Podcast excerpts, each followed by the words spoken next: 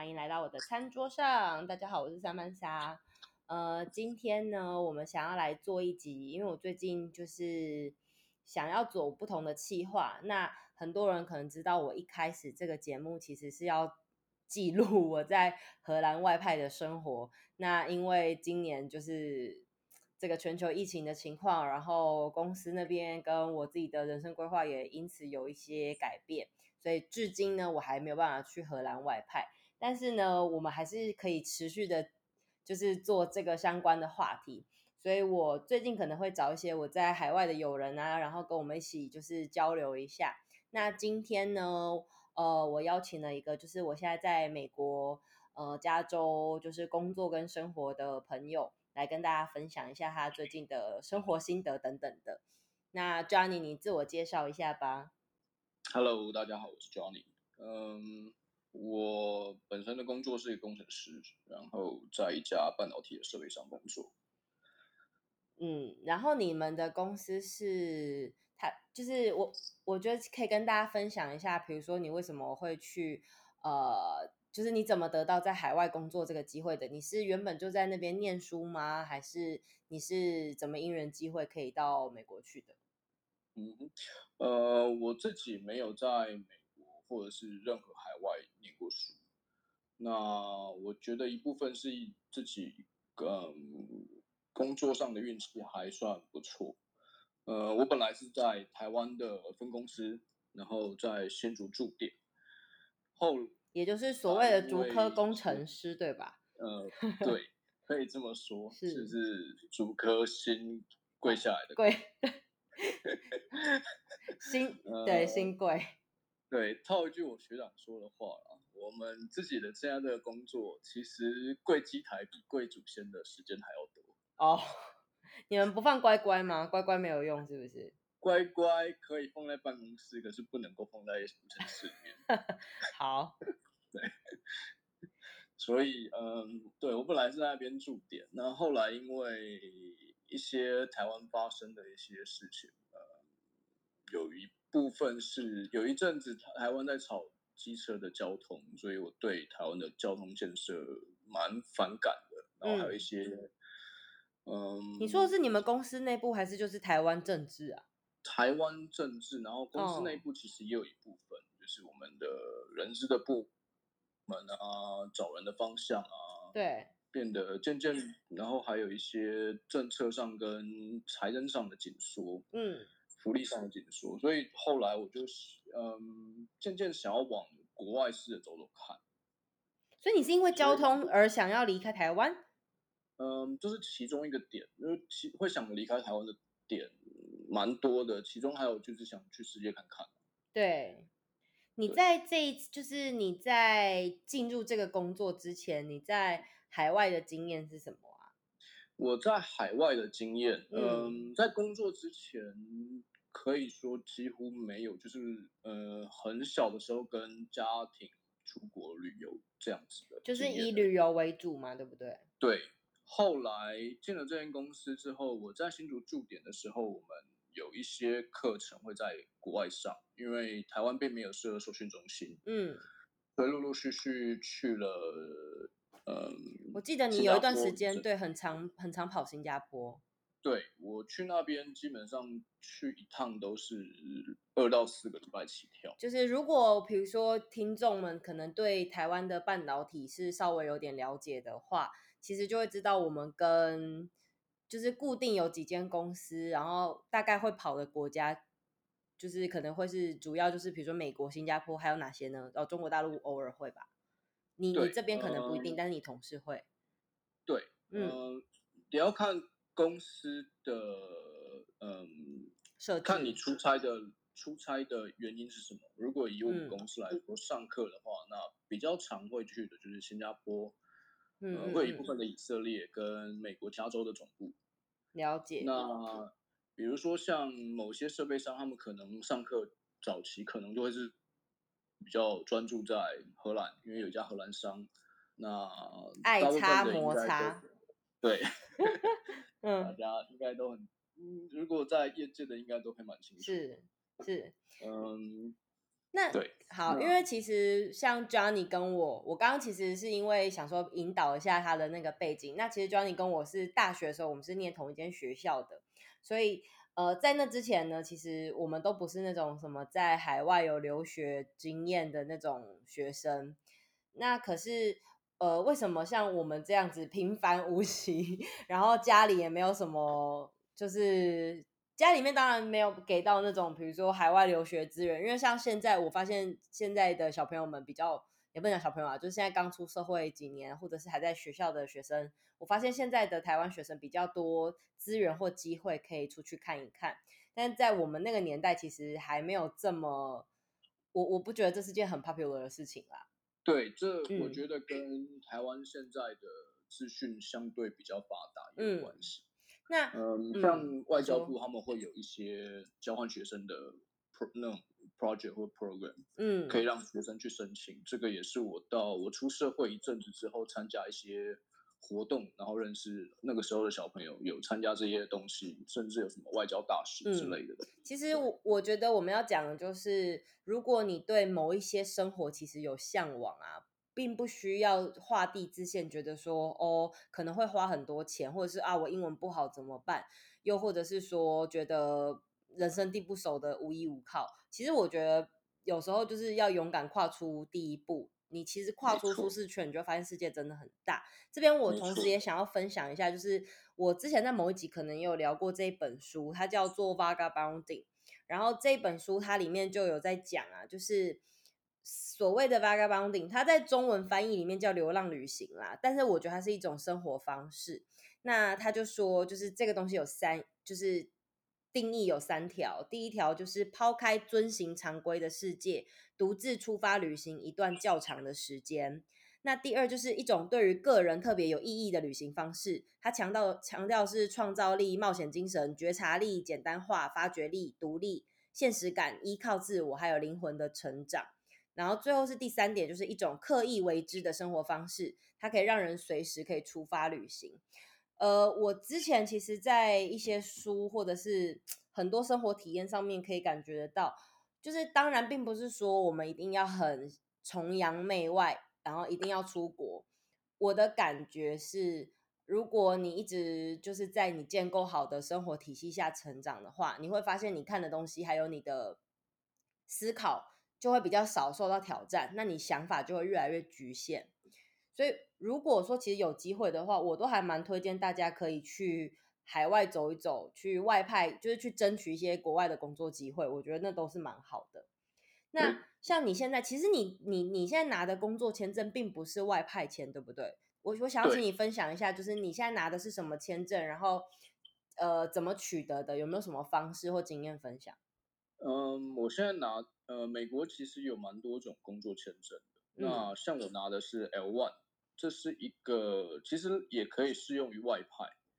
对，呃，它是适用的范围是公司在美国或者是在海外的，呃，都应该说美国跟海外都有据点。对，那以转职或呃转职，像我这样像我这样就是转职过来，嗯，或者是外派的话，他们就必须要领用这种。外派的呃 L one 的签证，我解释一下，它算是比如说呃有一间企业，然后它在可能全球每个地方可能都不同地方有一点据点，主要就是美国有个据点跟另外一个地方有个据点。那你比如说在某个据点待得够久的话，你其实可以用这样的身份去申请在美国这个地方，就是透过美国这间公司，因为它隶属于同一个集团嘛，那透过美国这间公司帮你申请这个签证，对不对？对，等于是公司帮你当你的赞助去申请这个工作签证。那这个工作签证它也有居留权，多久呢？所以就变成是，嗯，其实依照签证，嗯，应该说不管什么工作签证，它第一次 issue 都是两年。当然，document 上面跑的日期可能会不太一样。以我的 document 来说，就是三年，嗯，但是我的护照上面的签证只贴两年。那你满两年之后要怎么？两年之后呢，可以选择继续 extend，或者是公司如果愿意要继续用你，其实陆陆续续认为你是一个可用之才的话，那他就会继续帮你去办其他的工作签证，或者是呃，比如说像绿卡、永久居留权这种东西。嗯，那像你目前的，就是你现在拿到这个签证，呃，因为你已经去，我如果印象没错，你应该已经去快一年，一年多了。一年多一点。嗯，那所以也就是说，等到你即将要满两年的时候，你就必须要可能公司 HR 或者是你自己可能也要记得去联系他们，去帮你重新评估是不是可以再发另外的两年这样子吗？对，呃，通常如果公司的体系够大，他们会有固定合作的律师事务所帮忙跑这些流程。那就是以我们公司来说，就是有另外的律师事务所，然后有一一组人就是专门在处理这种 immigration 或者是。海外资源的时候需要用的工作签证，那有没有可能，比如说你即将满两年，就他们就说哦，我们可能不会续聘？嗯，也有可能，这也是有可能。其实他就会很像是在台湾一样，只是台湾的工作甚至是不会有签约的。他如果要解雇你，他就是直接解雇，对吧？对，对。那可是因为我觉得这个东西也是蛮有趣，我觉得可以探讨的。像美，像因为你现在的身份算是呃美国的公司直接 local hire 你。那你就会跟他签一个工作的合约，但是如果他们在一般 local hire 其他的一般美国人的时候，也是要签这样子的合约吗？还是当地就不会是签合约，他们就会纯粹就像台湾这样？其实，我也不是，因为我不是合约制度，应该说他是给我一个 offer letter。我懂了，对，就是意思是说你其实并不是，就是你的我。呃，为这间公司工作这件事本身不是合约，只是你要留在美国这件事情，它需要一个合约去帮你申请你的签证。对，可以这么说，应该说我是被签证受限住，而不是跟公司之间的关系造成的。嗯、那呃，刚刚我其实我我觉得漏掉一点，说到 L one，L one 它的好处跟坏处。嗯，呃，L one 的优点它不像嗯。呃比较多数人申请的像 H-1B 这种东，这这个工作签证，它是呃 H-1B 是有名的呃数量限制的，它每年美国发行是有一个数量限制。那 L-1 的好处是它没有数量限制哦，但是美 L-1 的门槛就是在美国一定要有设公司，同时呃你在台湾要有设公司，海外也要设公司，对，而且你必须要在海外的分部至少待满呃三年内至少要待满一年。什么叫做三年内要待一年？嗯，就是你申请签证往前推三年之内，你必须要在海外的分部 total 待满的时间要超过一年。那 H1B 呢？H1B 的话，它就是大家都可以申请的工作签证，就是只要美国有一间公司，他要发这个给你，他就可以去办，只是它是有名额限制的。对，对，所以它每年会有抽签的数量。以我们公司抽签中签率大概会是落在四成到六成左右，因为你们算是在美国当地进口了很多外国人，对那边，所以一方面我们会有这样子的部门，也是呃海外是呃移民的这个部门，也是因为这样子。那你当初去美国这件事是你自己主动申请，还是公司那边有呃主动的发 offer 给你？嗯。我一开始是试着主动申请，对，呃，我觉得应该要讲一下我中间换过的工作，嗯，呃，你一直都在同一间公司，对不对？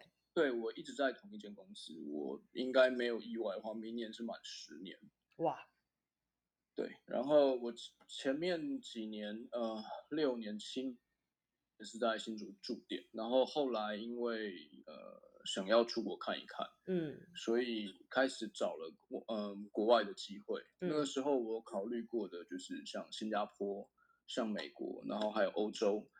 呃，欧洲后来我被我划掉的原因，最主要是语言上的隔阂。欧洲的话是在哪个点啊？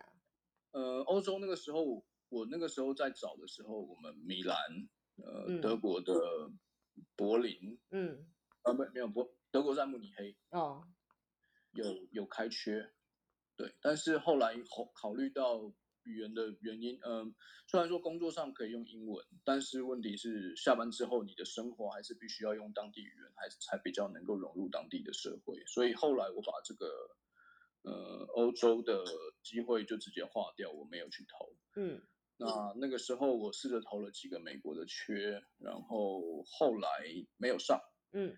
所以我转到了一个还是在台湾的工作，但是会频繁的出差。那这个好处就是你到各个地方服务的时候，如果你做得好，给当地老板留下比较好的印象，那在之后转职，如果那边有缺的时候，那老板可能就会优先考虑你。哦，所以你在那个呃，就等于说你在拿到你现在这个工作缺之前，其实你应该前面已经飞过美国几趟了，对吧？呃，对，呃，其实我只有飞过一趟，然后在之前一次是面试。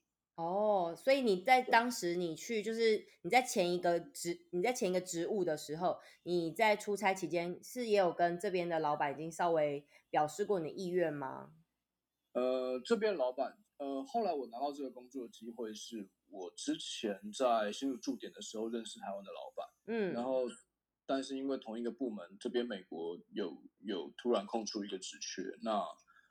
呃，可能当初给他的印象也还不算太差，所以他就把我 referral 给这边的的 supervisor，嗯，让我拿到这个机会。你这中间就是从你尝试要拿这个工作到你真的就是确定可以出来，大概花多久时间？从我嗯，我那个时候确定他呃 referral 给我，然后到最后嗯。中间因为还有一些面试，还有一些流程，因为呃，我比较刚好卡在一个很尴尬的时候拿到这个机会，嗯，呃，因为我刚转到新的工作没有多久，然后这个工作机会就突然跑出来了，嗯、我等于就转到新的工作不到三个月的时间之内就拿到这个工作机会，所以变成呃，变成公司其实有一些规定说你不可以这么频繁的去换位置，对。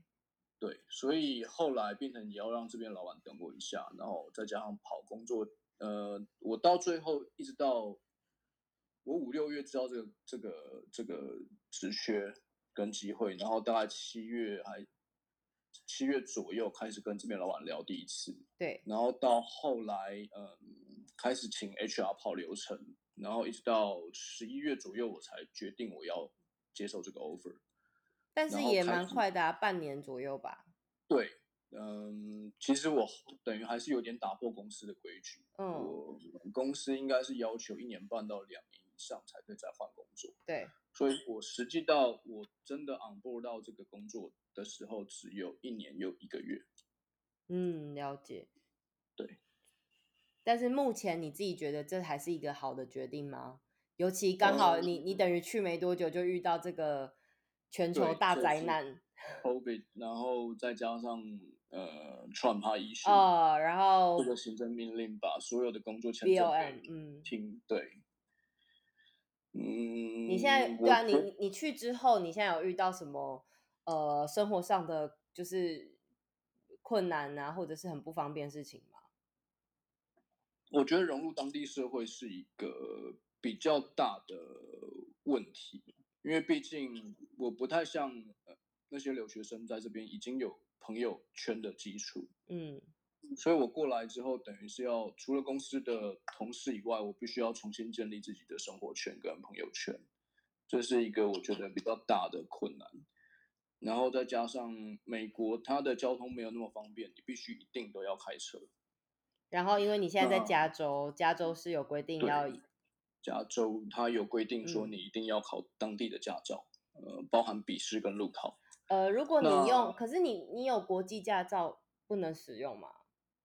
可以在注册上可以使用，但是呃，加州它因为美国的它是联邦政府，所以每一个州它都有自己的州政府的法律。嗯，那加州上面的要求就是说，你入境半年以上，你不能够再使用国际驾照。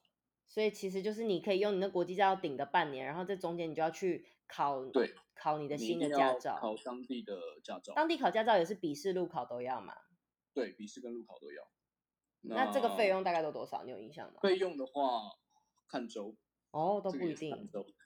呃，加州算是比较消费比较高的地方，所以呃，以我之前得到的资讯来说是，呃，注册考试一次是三十三块美金。一千多台币。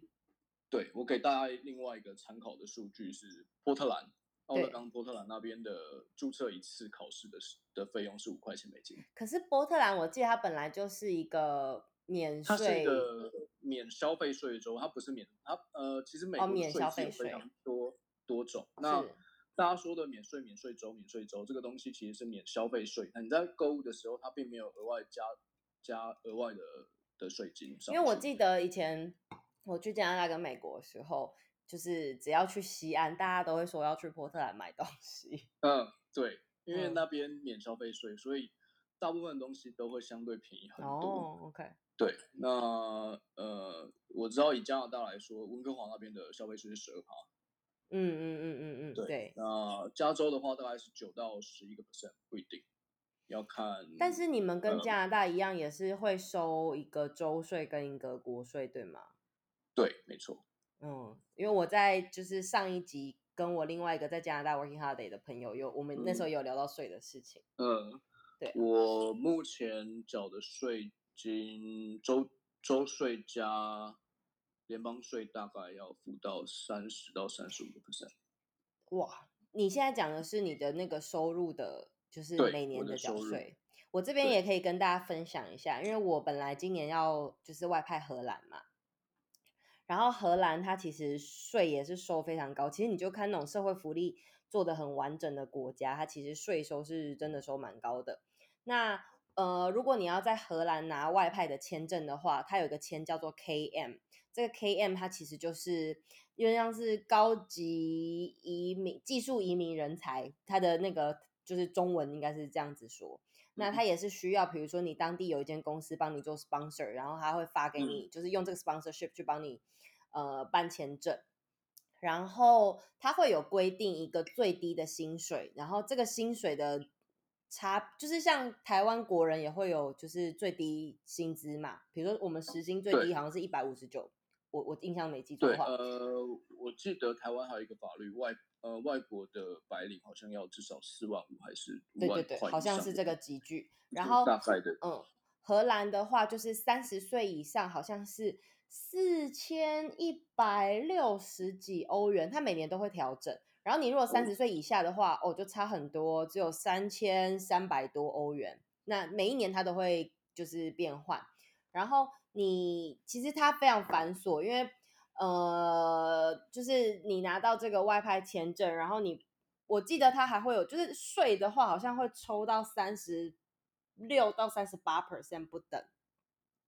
对，然后就等于说，比如说薪水，假设你是拿最低薪水四千多好了。然后你就会有一千多都花在那个税收上面。税金。但是如果你是刚开始去，我记得好像头几年会有一个 thirty percent ruling。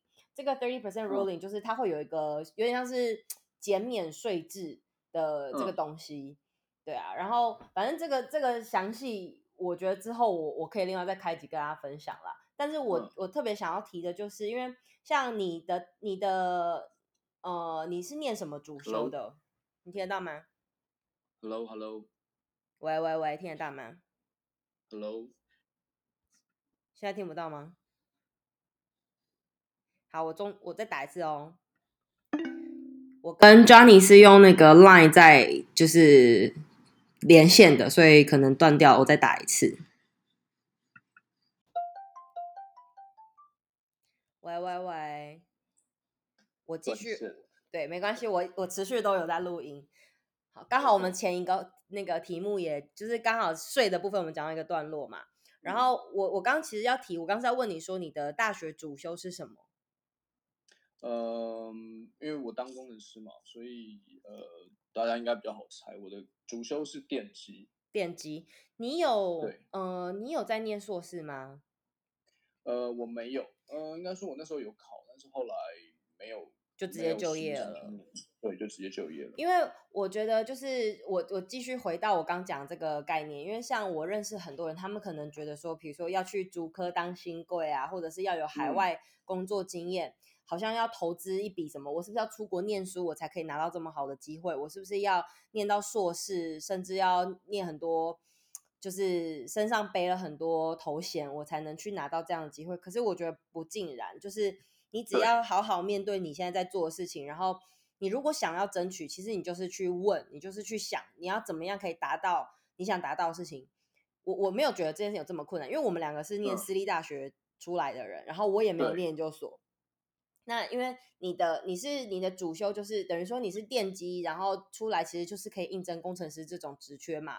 对。那工程师其实会有分呃不同的就是不同的职务，它可能会有分不同的层级，那能做的事情也不相同。但是你也算是蹲了十年哦，没有八到九年，然后你就拿到了这个在美国工作的机会，嗯、甚至是你是不是持续在多久之后，你可能就有机会拿到绿卡？嗯，正常来说，我大部分的同事大概都会在第二年、第三年开始跑绿卡的申请。然后大概，可是你们哎，绿卡拿到之后，是不是也要做移民监？嗯，绿卡拿到之后，呃，这个我有一点忘记了，但是我记得他至少每年在美国要待满半年。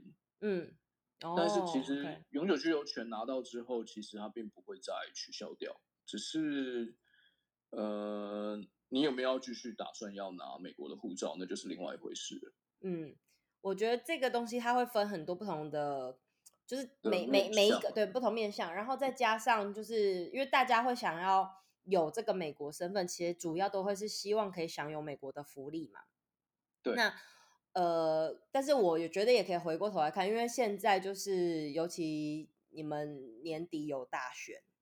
对，然后还有包括现在 COVID 这件事情，我觉得种族主义也好，然后还有包括就是整个美国的未来的状况，因为美国在今年真的是蛮蛮蛮受挫的一年，混乱，蛮混乱的，所以并不是说哪个国家好或不好，我只是觉得说，如果今天大家有兴趣或有想要在海外工作经验，甚至是替自己争取到比较好的生活模式。或者是只是想要就是用最 CP 值最高的方法在海外就是体验的话，我觉得在国外工作是真的很就是一个很我觉得很划算的一个方式。那我刚刚提到就是像主修的部分嘛，我这边也可以聊一下，因为像我自己可能就有两三次嗯可以在海外生活的经验，那我觉得可以从我的角度切进来也跟大家分享一下。我第一个就是。我大学刚毕业的时候，其实都因为我是念外文系，那大家对于台湾文科生的看法，应该就是觉得我们很废，就是就是 我我现在因为我自己本人是文科生，所以我自己可以这样讲，因为很多文科生出来，我们可能我同学大部分要么走考公务员嘛，那或者是去就变成会走服务业，或者是去呃儿美那种就是。对的，去去当老师，补教业老师。对，那当然有一些可能会考空姐，然后有一些可能就是在做其他或家里面的事情之类的。嗯，我同学里面，我们班刚好比较少，但是像我的学妹，有一些人是走公关产业，就比如说奥美啊，嗯、或者是里奥贝纳之类那种公关公司。嗯哼，呃，然后大致上就是这些。那我自己是比较。就是因缘际会，那时候就觉得要去做业务，然后也因为那时候我我我先生也是在竹科嘛，然后所以那时候就是我在新竹找工作，所以进入了这个产业。但我在去新竹之前，其实大家就是在上一集的时候可能听过我去加拿大 working holiday。呃，其实那个时候我觉得就是你可以培养你自己在海外的经验，因为我之前去加拿大打工度假的时候，我是带最少的钱进去的，然后。嗯我在里面就我在加拿大的时候我就很积极找工作，然后我工作的时候就是当然我也很认真，然后那时候到我的一年的工作签其实快要结束的时候，老板就有问我有没有意愿长待，然后做 supervisor。那那个时候如果我同意的话，他会帮我办一张枫叶卡。枫呃、嗯、那一年是二零一零一一那一阵子啦，所以现在也距今十年了，我相信应该很多政策应该有变化，只是。那个时候，如果我选择拿那个枫叶卡，我等于就是要另外再多待三年吧，还是两年？然后这这三年期间，我都不能离开加拿大的样子。好，细节我有点忘记。嗯、对，反正我就如果我拿到那个枫叶卡，我就不能离开。这就是所谓的做移民间，就是你不能离开你的那个国家。嗯、那等到你这个年满了之后呢，好像就会进入到就是类似永久身份跟拿护照这个中间的那个模糊的地带那个地方。对，那反正总之，我那时候自己评估完，我是觉得我的个性就是我虽然很喜欢海外生活，然后我也我觉得我应该可以适应的很好，或者是有一份不错的工作，但我觉得我对家庭，我对就是原生家庭等等的也是会有归属感，所以最后还是决定回台湾。嗯哼，对，然后所以虽然说我错失了那个第一次机会，可是我觉得我也不太后悔我那个决定。嗯哼，那我觉得就是如果说有些人是很希望长期留在海外的话，这个是一个方式，因为。我们那一年去加拿大的，我认识很多人，其实至少有三到四 percent，哦，sorry，三十到四十 percent 都继续留在那里了。嗯、那当然有一部分的人全部就是结婚，就是、嗯、对，哎，好，反正就是。可恶，好，我要先不理那个东西，好，然后。好，反正就是就是。就是结婚，然后有一些人他其实也是拿到了，就是雇主发给他的那个，呃，就是对对对对，类似 working visa 的东西啊。这个这个这个东西其实很常见诶。对，现在像去澳洲、去英国，我也有听过几个朋友，嗯、他们其实都有机会可以拿到，嗯，他他们。目那个时候工作的 sponsor 去去帮他 sponsor 去去跑这些工作的签证，对，那这这个其实就变成是大家要不要愿意要不要继续留下来的，自己要。你也可以把其实现在如果我再回到我十年前，然后你让我重新选一次。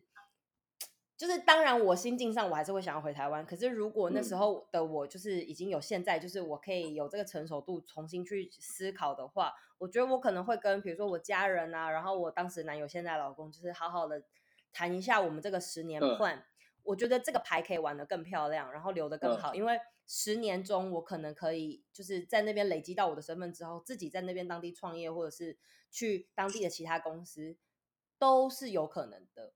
就是，但是但是很难讲，因为这真的很难讲。因为如果不是回台湾这十年，我也不会有现在这些心境跟想法啦。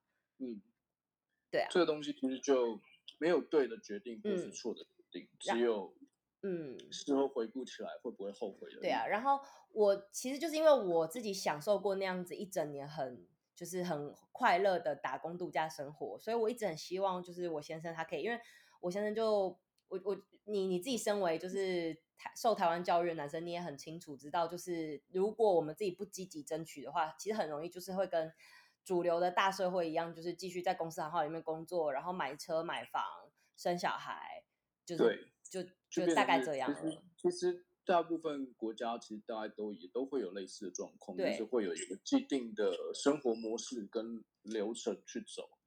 那这个时候就变成是你自己想要不要要不要跳出自己的舒适圈，然后去做一些不一样的尝试跟选择，这样子。嗯，我最后在我这边再分享一下，就是我后来荷兰这个工作圈那时候是怎么拿到的，跟现在这个状态到底是怎么样？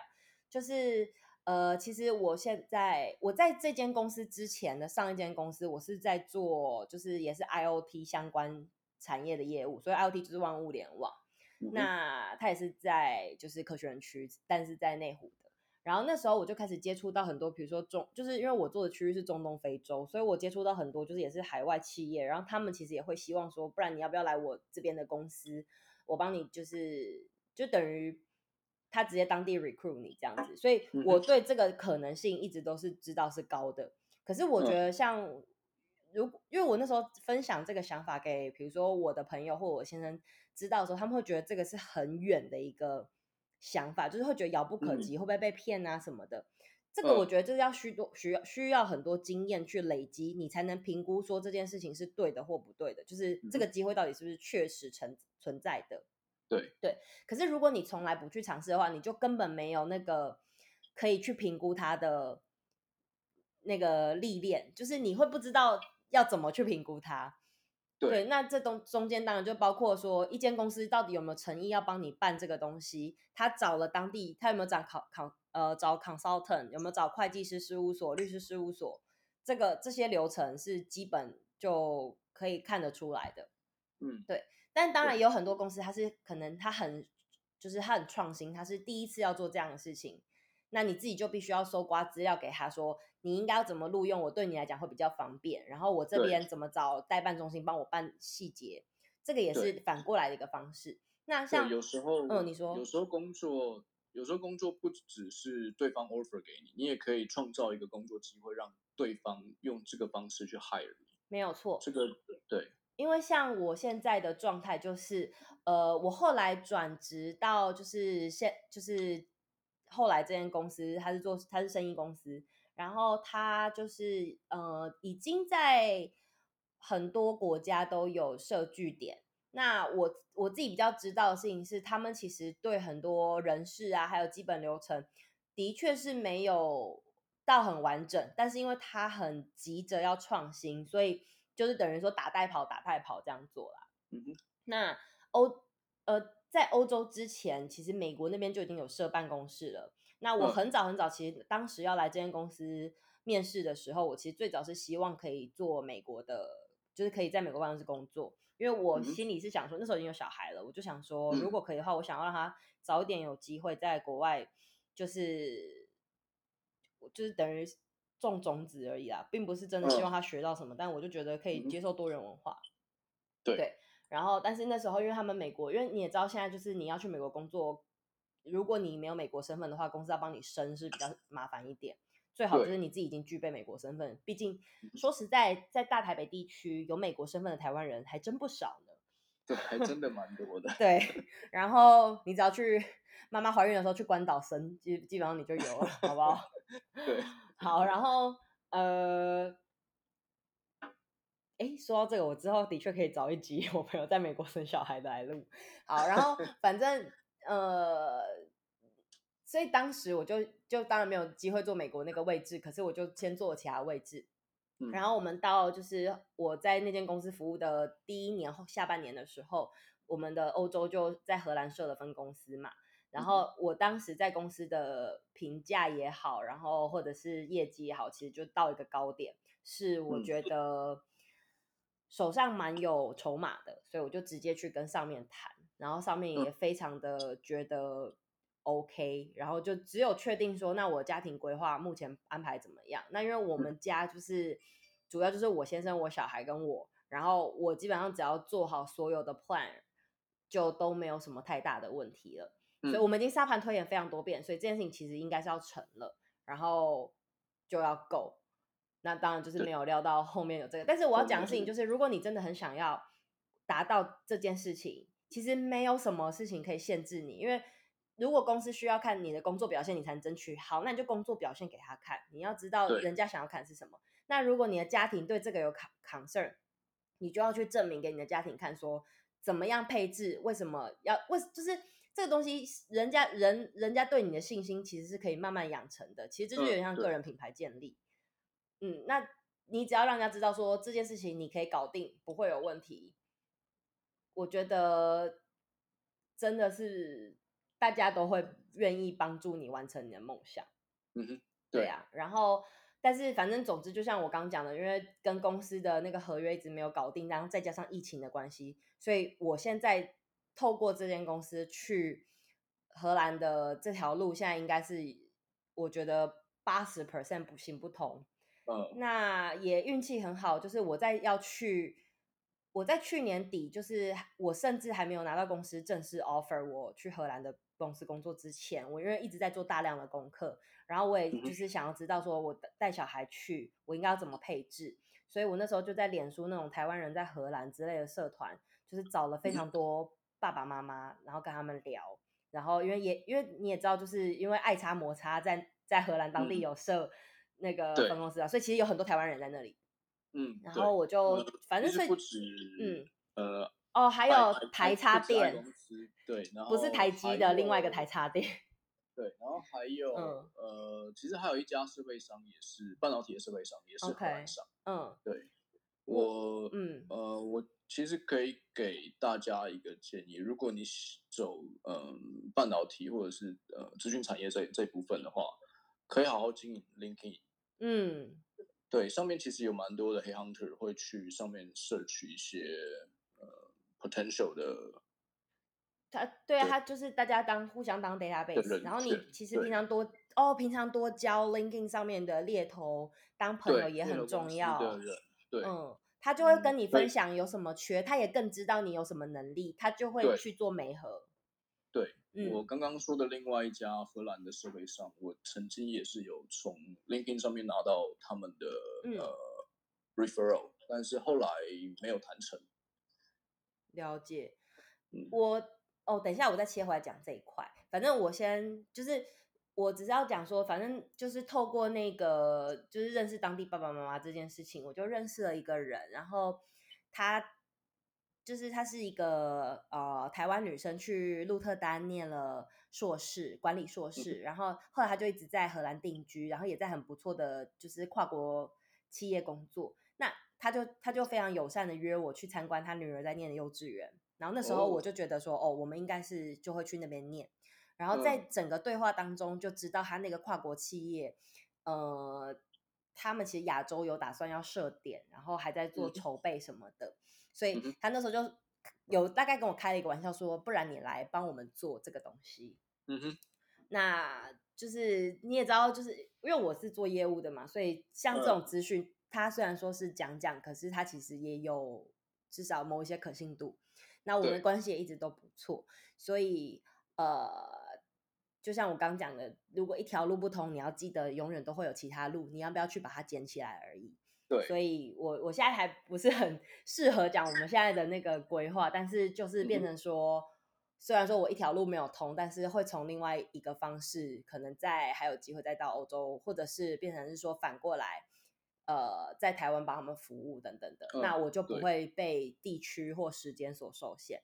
那我们刚刚因为有聊到 LinkedIn，我可以特别再分享一个，就是你如果好好经营你的 LinkedIn 这个东西，呃，其实。像我回台湾这段时间，有一些欧洲的顾问公司，他有找过我，然后帮我媒合，就是帮某一些当地的厂商做 consultant。因为台湾其实现在在一个很，我觉得在一个很特别的优势。台湾今年真的运气很好，然后他又很明显的跟中国现在是，我我其实认为大家就是海外很多。国家的人应该知道，台湾跟中国，它现在有一个很，就是这个矛盾的关系，现在我觉得算是蛮在台面上展现出来的。对，以前的人并不知道台湾跟中国的不同，但是这几年，尤其今年，它的那个不同度很明显的展展现出来。那我觉得，虽然说今年其实你这样就是只看短的来讲，今年下半年台湾，比如说出口贸易或者是国外的事务。呃，是比较停滞的。可是我觉得以长远来看，嗯、比如说你看像那个东欧的一些国家的那种使节团啊，或者是美国的呃卫生署长都有来台湾。我认为在长远来看，台湾要重新跃上那个国际舞台这件事情是，是我我持乐观态度。嗯嗯，我也是。对，那反正就是我在经营这个 LinkedIn 的时候，就是会有呃。那种顾问公司，然后他帮我们媒合，所以就等于说我只要帮那个客户，可能稍微咨询一下他现在对，因为其实整个亚洲，尤其从中国台湾帮全球做代工这件事，我我觉得是一个就是大家都早就知道的事情，所以他会很需要知道一些亚洲的、嗯、呃资讯，所以你就是可以分析给他亚洲的资讯啊，还有你做市场的经验啊等等的细节，然后再不。就是在不泄露呃公司机密的情况下，我我认为这个东西还不错。然后像我做过的几场咨询，嗯、就是比如说五十分钟的电话，大概就可以有两百欧元的那个咨询费用，所以我觉得也算还不错。嗯、所以其实工作机会非常多啦。我要讲的是这个，嗯哼，对呀、啊，嗯，对，我觉得应该跟一方面跟台湾的社会还有制度的关系，所以其实有一些工作，大部分的台湾人可能不会想得到。嗯，大家可能只会想到 微商或者是直销，嗯、因为那个可能是我觉得大家可能太呃，有时候是懒惰。我觉得其实赚钱方法很多，可是大家就会很懒得想，嗯、所以你就会去想说用看的哦，谁做什么事情好像就可以赚钱，对，那你就很快去投入这个。获得经验。对，可是其实真正的创，就是真正你要可以致富啊，其实我觉得还是源自于说一个创新的，就是应该说要稳扎稳打，然后你要自己去用动脑去思考出一个属于你自己的模式，那个东西才是别人拿不走的。对，嗯，我我我觉得今天的那个长度 可能差不多，再久可能就没人要听了。嗯、但我还是想要请你最后分享一下，因为我毕竟是餐桌上 我就跟你讲，我要转到这边会很生硬。没问题。我想要请你分享，你现在在美国都吃什么？我在美国都吃什么？嗯，主要还是会以面食跟饭类为主。你你你不会去买那个美国的当地一些连锁餐厅之类的东西？呃，也会，但是比较少，嗯、因为毕竟在美国餐厅消费蛮高的。还要给 tip。对，呃，你不内外带还好啦，嗯，对，但外带倒是不会，没有没有限制，倒是一定要。但是如果你内用的话，那 tip 加上去会蛮惊人的。嗯，再加上你自己煮吗？所以你大部分自己煮？呃，我现在一方面因为现在疫情关系，所以我会尽量自己煮。你都煮什么？那就是面跟饭。嗯对，面跟饭。那我因为看了 Netflix 的一个一个一个节目，然后后来改成以植物类蛋白作为主要的蛋白质摄取来源。现在 Netflix 上面还有这个节目吗？嗯，有。好，这个中文叫做《如素的力量》，然后英文是什么？The Game Changer。The Game Changer。